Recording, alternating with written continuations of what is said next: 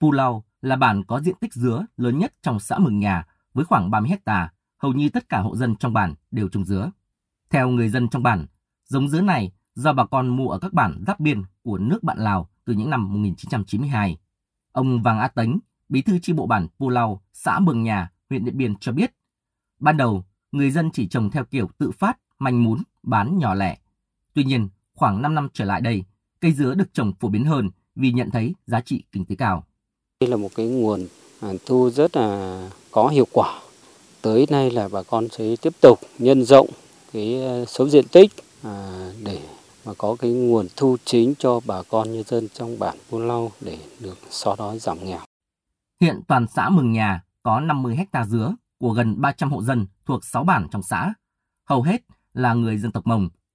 Dứa Mường Nhà được trồng trên các sườn đồi với đặc điểm quả to hơn các loại dứa bình thường, nhiều nước, mắt nồng, ngọt, mép lá không có gai. Trung bình mỗi quả nặng từ 4 đến 5 kg. Ông Lò Văn Tuấn, Phó Chủ tịch Ủy ban Nhân dân xã Mường Nhà, huyện Điện Biên cho biết, nhận thấy lợi nhuận từ trồng dứa hứa hẹn mang lại cơ hội thoát nghèo cho bà con, nên chính quyền địa phương đặc biệt khuyến khích và tìm các giải pháp để biến loại nông sản này thành sản phẩm OCOP tiêu biểu của địa phương. Nhờ cây dứa mà tỷ lệ hộ nghèo của xã đã giảm xuống còn 11,8% so với cách đây 5 năm. Biết là lợi nhuận của kinh tế của cây dứa này, xong mấy năm gần đây thì Ủy ban Nhân dân xã chỉ đạo bà con là tiếp tục phát triển cây dứa và nâng cái chuyển đổi cơ cấu cây trồng từ cây ngô, cây sắn sang cây dứa. Hiện dứa Mường Nhà vẫn là một trong những nông sản rất dễ tiêu thụ trên thị trường. Các thương lái từ nhiều nơi đã vào tận thôn, bản để đặt hàng thu mua dứa. Tuy nhiên, nhằm định hướng đảm bảo cho đầu ra về lâu dài, trong năm 2022, chính quyền địa phương đã tạo điều kiện thành lập hợp tác xã dứa Mường Nhà nhằm hỗ trợ người dân trong việc tiêu thụ sản phẩm. Ông Thào A Giàng, giám đốc hợp tác xã dứa Mường Nhà nói: Hiện nay là chúng tôi cũng đưa cái dứa này vào quy củ, coi như là hướng dẫn bà con canh tác theo quy trình kỹ thuật, thu quả và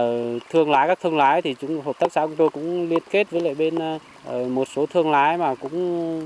đi với công ty thôi, nên là thu mua quả xanh, quả chín là hầu như là không đủ dứa, hiện tại là không đủ dứa để bán.